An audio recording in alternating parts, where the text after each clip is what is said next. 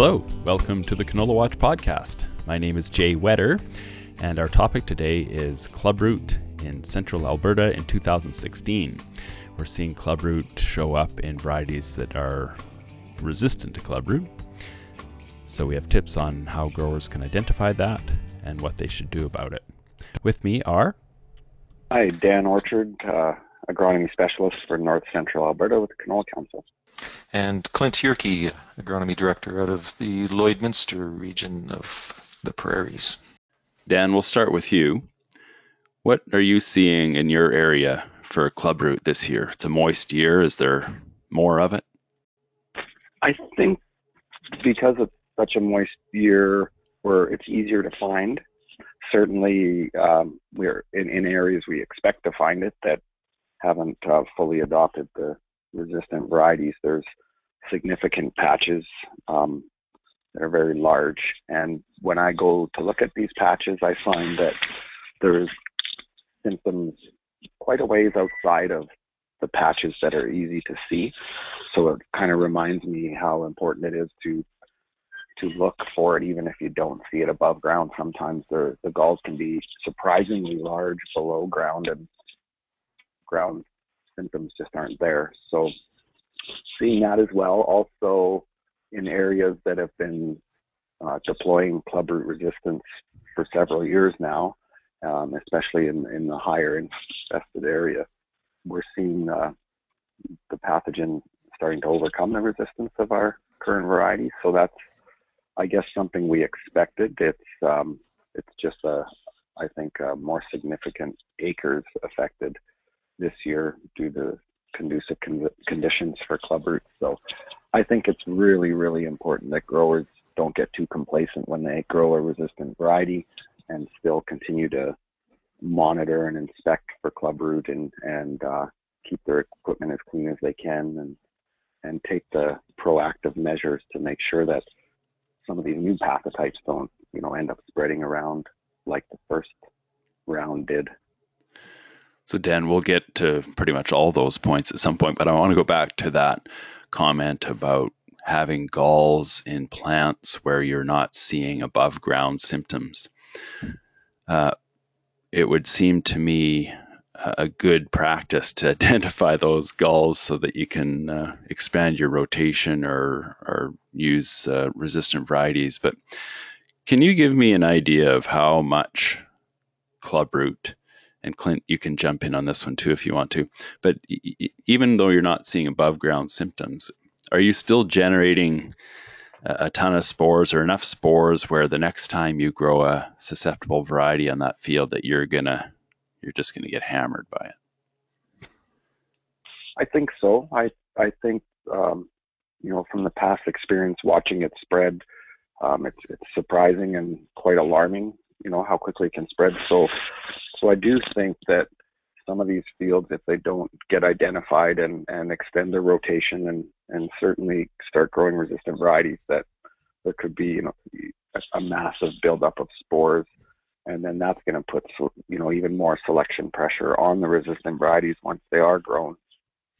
So it's it's really important to identify it early. I, I think growers have had success that have done this in the past and found it early and take an extra year to, or two break from canola and, and grow resistant varieties and and that's a good start. Um, also, it's also you know important to, to mention is that it's not always at the entrance. It's pretty common that it is at the entrance, but certainly, uh, especially this year, uh, there's a lot of areas that don't seem to coordinate with the entrance so it's being you know dropped off from equipment later on in the field rather than the entrance, or it's you know blown in somehow, or or, or a lot of flooding this spring, and there's a lot following ditches and run water runs and things like that. So I think it, it, it most often will show up at the entrance, but it's not always the case, and especially with some of the new pathotypes that are appearing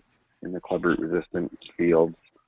Um, I don't think that the new pathotype is being tracked around or carried around quite yet because it's not real prevalent. So it's showing up outside of entrances first. So it's a little bit of, of a difference from that first pathotype 3 that we, you know, determined was predominantly moved around by equipment from field to field. So, so it's a little different scouting pattern um, when you do have a resistant variety. And I think if it's not kept in check, we'll start to see it appear at entrances in the future. Um, and that, you know, we'll be moving it around eventually. But for now, it's kind of spawning itself, I guess, in, in fields where low areas, uh, especially, you know, where clubroot is more favorable. So keep that in mind when out on the swather. And it doesn't, as Dan said, it doesn't take very much um, for for a, a, patch to suddenly appear in the field. Like it's uh, like if you consider that that one plant, uh, an infected plant, has the potential to produce like a billion spores. Like that's that's a lot of spores, and and if that plant could could distribute those spores, like if that root broke up and was distributed, like that would that would be enough spores to infect a whole acre. So you can go from just having one plant being infected to having a, a whole acre being infected because the, the, the math is uh, simply that you need uh, you need about a thousand to ten thousand spores to produce galls on plants, and so it it will I think surprise you in many cases at just how you can have a very low level presence and then suddenly you have a, a big patch in the field that that you're dealing with. And so that's um, something to watch out for because I think that a lot of growers right now are are thinking that well I, I haven't seen any clubroot so far, so I, am probably good. I probably don't have it in my field, and, and especially if you're in the central uh, Alberta area, then that's uh, maybe an assumption you don't want to make anymore because, uh, as Dan says, like it, it does move more than just on, on field machinery. Like it could be arriving in your farmland without you without you being aware of it. So now is the time to start uh, dealing with it before you actually find that patch with uh, heavy pressure in your field. So from there, Clint and Dan, let's move on to these growers who know they have clubroot. They've taken measures, um, usually growing clubroot resistant varieties, and are now seeing clubroot again show up in these varieties. Is this a fairly common occurrence now? I, I think so, Jay. I think we, you know, we've been saying it for a while that that you know two two introductions of the same genetics um, or two crops of the same genetics is where you start to see a, the, the selection pressure kind of take over and and and uh, galls forming. So certainly we're on a lot of places. Uh, we're on the third rotation of the same genetics. So I don't think it's overly surprising just by, like I said, the sheer spore loads that are produced from from an infection. And and kind of what we're seeing is areas that adopted resistant varieties first, where they had some infestations, are the ones that are are becoming infected. So I think it's it's key to also mention that uh, 100% of of the growers I've visited that have uh, a shift of pathotype that's able to overcome the resistant variety, they're all on a two-year rotation. I haven't come across any fields uh, with this problem that are that are on an extended rotation. So certainly that that is the recipe for uh, breaking this resistance is to have a two-year rotation. Um, even that extra year, and especially two extra years, is is really golden when it comes to to managing clubroot. I think the spore load drops to such levels that we're, we're not getting massive, massive infections and a little further to Clint's point about how many spores are produced in, a, in, in these galls, what surprised me this year was how decayed the galls are already. So the infection started early and just progressed quite rapidly with the wet conditions, I'm assuming. And when you when you enter these patches where the, the plants are actually dead and very very little seed is is produced, you pull the plants up and there isn't much left for clubs on the root. It's just a little stick that's left because all these galls have kind of sloughed off and and they're they're not really attached to the plant anymore. They're stuck in the soil. So when you pull the plant out, um, you know these millions of spores are are remaining behind in the field, and you might might not suspect that it was clubroot that that even killed the plant because it's hard to identify at, at this time of year. So I found the the fringe areas of these patches where the plants are still a little bit green and just slightly prematurely ripening is is easier identification uh, of finding these typical white galls that are large and and still firm and haven't decayed yet. So um, yeah, it's a little bit surprising to me. Just how fast it's decayed. And Dan, if they're decaying that fast, does that does that mean the galls were, were healthy and the spores have been divert, dispersed or into into the soil, or is it possible that that rapid decay also means the spores succumb to the, the moisture or whatever?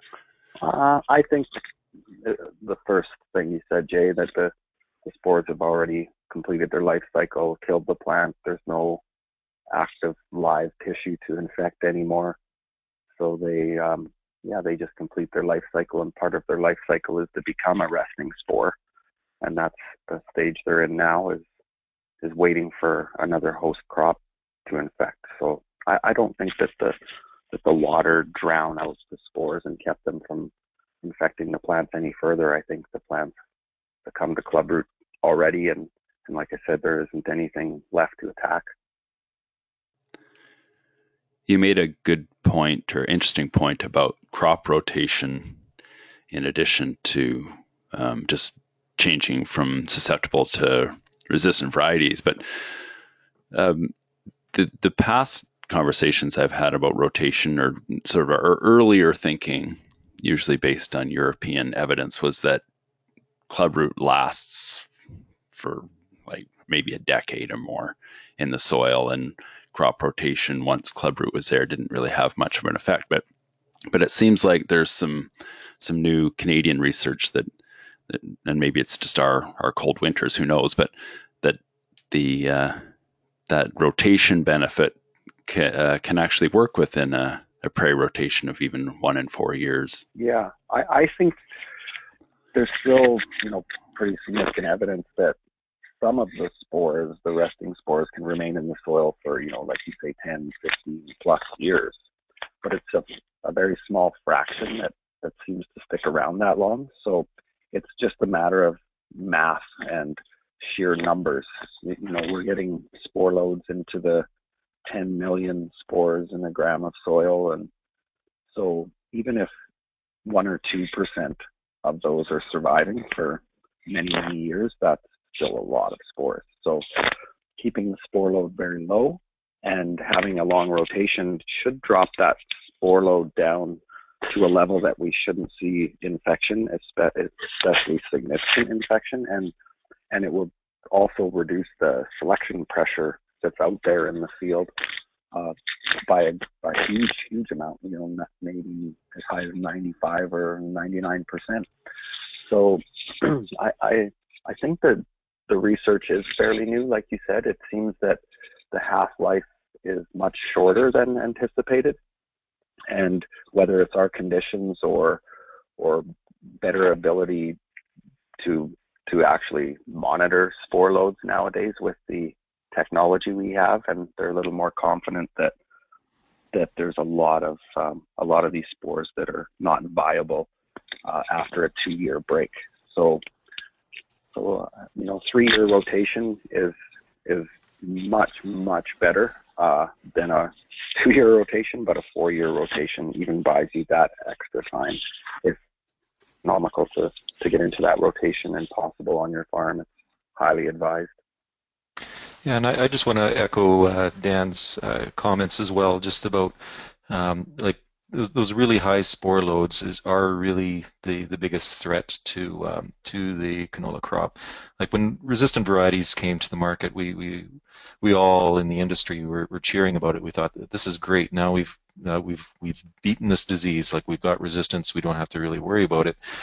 And then we, we found out quite quickly that no, this pathogen is quite remarkable in, in, its ability to produce new pathotypes very quickly, and it can respond to uh, resistances very quickly. And so it, it really comes down to a numbers game. Like the better that you can keep those spore loads down to a minimum in the field, the uh, the better off your your uh, well the whole situation is going to be. But in particular, because you, if you have a low spore load in the in the in the field, that means you've got a lot less individual resting spores that are present that are capable of overcoming resistance. If you have a high spore load, like you're in a two-year rotation, high spore loads just start building up.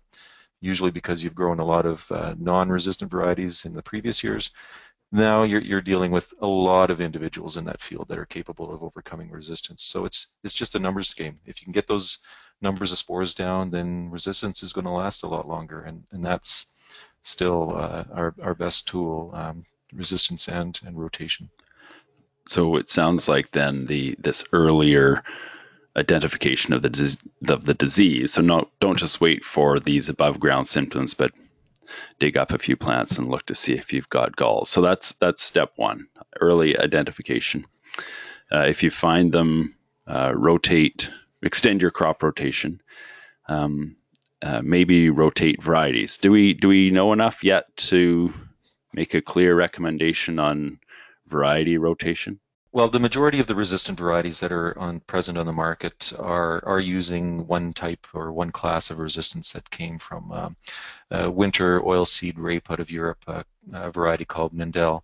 And so the majority of of um, of the varieties that are out there have some variation of, of that Mendel resistance. But there are a couple, or well, one new one new um, uh, variety that is present on the market, which is a, a different and unique one. Um, but for the most part, uh, recommending to rotate between different uh, clubroot resistant varieties is, is not a practice that I, I don't think the industry is, is there yet just because we don't have a lot of diversity. Like there's only one variety, I guess, that is different from the rest. And so in a tight rotation, it's it's all going to be the same thing. That resistance will fail within a couple of crops or a couple cycles. Having said that, um, all, it, it is encouraging to, to know that there are already um, new, new genetics being introduced. So we we don't know where they'll be effective necessarily because we we don't fully understand what pathotypes are and and how they're distributed throughout these infected fields. So it's going to take a lot of surveying and a lot of research time to catch up just to find a way to uh, even identify what what strains you have in your field. So you know, it, it, it's encouraging that there's new genetics. It's it is a little unfortunate we just can't pinpoint exactly where it's going to be most effective, but it, it's a step in the right direction, and I think uh, probably the future will allow us to to identify what's in our field and and what varieties are are best to to manage and and then start rotating uh, between the different genetics hopefully we get there before too too long.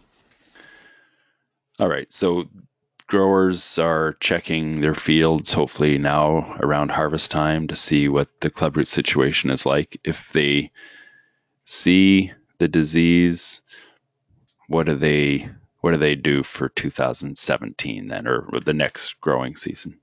What are their management steps? We've covered some of them, but yeah. I think when you start to find it on your farm, Jay, it's it's in the past that our experience kind of tells us that when you when you get these big patches and, and multiple patches within the field, uh, it's fairly likely that it's been spread around to more of your fields. And the issue is that unless you grow a susceptible canola variety, you, you don't really know that if it's there or not. So uh, kind of a painful and expensive way to find out if you do have clubroot is to grow a susceptible variety. So if you if you don't know and haven't seen clubroot on your farm and you deploy resistance on a three or four year rotation, I'm relatively convinced that you won't know that you have it and you won't end up with big problems. It's that it's that year that it goes undetected or a couple years because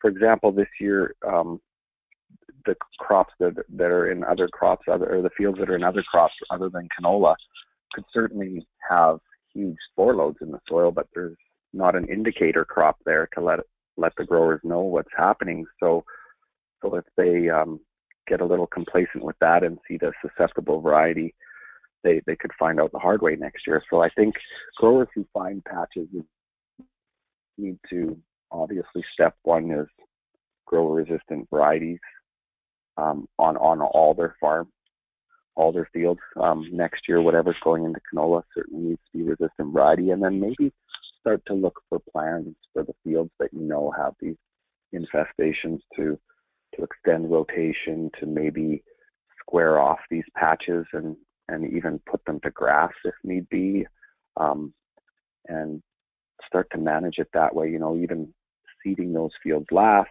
so so that your equipment isn't uh, carrying around all the soil and and knocking off all the loose dirt that you possibly can when when switching field to field and and uh, even contacting you know local authorities or myself or Clint or somebody that can help kind of talk them through what some of these best management practices are because it will be different for every grower and every field depending on the level of infection uh, what kind of crop opportunities they have um, depending on their region there there may be more options that are economical for other crops than, than some other areas so I think just uh, addressing it not not putting it on the back burner or hiding it or anything like that. Uh, be open for discussion and and look at some management practices kind of immediately. And this fall as well, uh, there, there might be a bit of an opportunity that if you are a producer that's seeing uh, clubroot galls or a patch in your field for the first time, uh, especially given that this is a pretty wet uh, harvest season and we are going to be tracking quite a bit of mud from one field to another, um, if you have found it in one field, uh, this is an opportunity in which you try to leave that field to, to last in your harvest operation and try to minimize the amount of traffic in and out of that field. Like if you can only move a combine in there and, and try filling up or unloading the combine uh, off to the side, um, like trying to minimize that that that traffic because uh, certainly uh, you will be moving this this pathogen from that field to other fields in your in your farming operation. So, is there any last word or something that you a key message you need to get across that we didn't have a chance to talk about yet? If you've listened to the Canola Council speak on this before, then you probably have heard us talking about using resistant varieties even ahead of, of finding the disease in your farm as a, as a way to prevent the disease from establishing itself. But it won't stop it from arriving on your farm, but it, it will uh, stop the disease from building up to really high levels, which is certainly what we want to prevent, especially in the uh, in the central Alberta area. So uh, resistant varieties are a very good tool, even if you don't think that you have clubroot. Like it should, it will help make your farm uh, more clubroot manageable into the longer term. I equate it to uh, relief pitcher, Jay, where you want to put in your relief pitcher before the other team hits a grand slam. You don't wait till after, if possible, and it's kind of a bit of a guessing game. But I think if the grower has his ear to the ground and and doing a diligent job of scouting that that relief pitcher, so to speak, will be put in, you know, prior to the big home run or the huge infestation. Um, so it's important to look for the little clues and tips that you might uh, it might be time to, to put the resistant variety on, on your land. And certainly, if if people in your community or county are are starting to talk about reports of clubroot nearby, then then that's time to to make the switch. Thanks, Dan. Thanks, Clint. For more on Clubroot, go to canolawatch.org and in the black banner at the top, click diseases and search for Clubroot. There's lots there. Thanks for listening. I'm Jay Whetter.